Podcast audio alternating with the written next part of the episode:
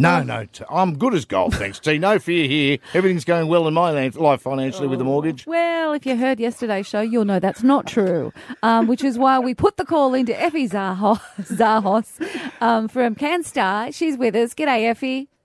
Good morning. Um, the 10th rate rise, Steve's been in touch with his financial consultant who just laughed and laughed and laughed. Good news is, though, Effie, he's presuming I'll live till 90 and I could pay it off. Steve, I heard you were renting out every room in your house to help you pay for it. Yeah, to work friends. It's getting out of control. But Effie, seriously, we say it every day. You live it every day. We all go, how are some people doing this? Yeah, it's interesting. I think when it comes to meeting our mortgage repayments, there's one thing that Aussies do well is that they never try and miss a mortgage payment. We're quite happy to kind of put everything else uh, on hold or sacrifice it, but we're, we're pretty good at making our mortgage repayments. Unfortunately, for a lot of people, they're kind of it's like a you know pedaling underneath water frantically. Uh, on top may look smooth, but uh, every household will be feeling the pinch here. Um, so when you think about how much our repayments have gone up since the first rate hike uh, last year to now, it's 50%. So someone on, say, a half a million dollar mortgage is paying $1,000 more now in God. repayments. Yeah. That's 12000 a year. That's after tax money. Um, and then I actually got CanStar to crunch some numbers. I thought, well, How many more hours do we have to work to actually cover this thousand dollars? It's a week. We need to find another week in a month of Wow. work Wow. to cover these mortgage hikes. That's huge, isn't 12 it? weeks a year. Effie, when it comes to, we understand, or the, in simple terms, the way us plebs understand it, the Yeah. Reserve Bank keeps rising the interest rates to curb our spending.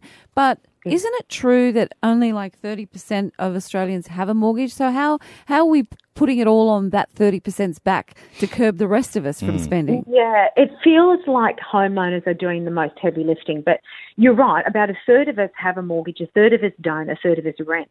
But when you put up interest rates, it makes money more expensive. Right. So what that means then is that if money becomes more expensive, theoretically, we don't spend as much, we don't put as much demand on things, so then prices technically come down. Here's the flaw with some of that. A lot of this is not demand driven. A lot of the inflationary pressure is because of this um, you know, unusual circumstances of, of a pandemic, of, of- of a war, um, and it's outside influences. So in a lot of cases, the increase in prices has got nothing to do because I want more, say, you know, uh, ice cream. Ice cream hasn't gone up because, uh, you know, more people are demanding it. There's a number of reasons why it's gone up. But it does filter to renters as well because you think of it, there's a huge supply issue for property. Most of the uh, people that have investment properties are, are mums and dads. So if their interest rate bill goes up, what do they do? They, they pass it on to the tenant. Um, so even though interest rates are predominantly the focus is on homeowners, it does filter through everybody and it does collectively put a drain on sentiment and demand, which is what the RBA wants. They want us to stop spending. They want to knock this out, this inflation. And this is why some economists are thinking, have they overshot? Because there is a lag by the time they increase interest rates until we actually act. And that that's why some are saying we're going to see rate, ri- rate drops maybe as early as the end of this year because it's going to have a huge impact on the economy. It's going to slow it down. What's the feel, do you think, amongst all the lenders who would have people barreling at them right now to, you know, remortgage, change it up or whatever? Well, this is an interesting thing. I contacted the big four banks only, I think it was last week, to do with another story I was doing for today's show. And they all say, hey, we're not seeing this crisis yet. We're Okay. not seeing pain. Their defaults are nowhere near what, you know, maybe the headlines are saying. So is it a little bit of sensationalism at this stage? I'm definitely not saying there's more, not mortgage stress. We are feeling, and this is what I was saying before, we hide it well because we're probably not eating as much. We're probably not putting as much food on the table. Our kids are going without. We're pulling them off sport. We're doing everything to keep up with our mortgage repayments. But what's going to happen, remember, a lot of people who were ahead of their repayments, that buffer is going mm. because we've had two, three hard years and people have relied on those savings. Those that locked in their fixed rates, they're all rolling off this year. So they're going from a 2% to basically a 6%. They're going to catch up with who the rest of the homeowners are. So I suspect a lot of those fixed rate homeowners have probably already started thinking, my goodness, I've got to pull back. I've got to pay extra because I'm about to roll off. There's going to be a huge amount of stress moving forward until we see this rate pause which when you think about what the RBA actually said yesterday, it was more so what they didn't say. They didn't say multiple hikes. They said they'll be looking at possibly other uh, increases, but the word multiple wasn't there.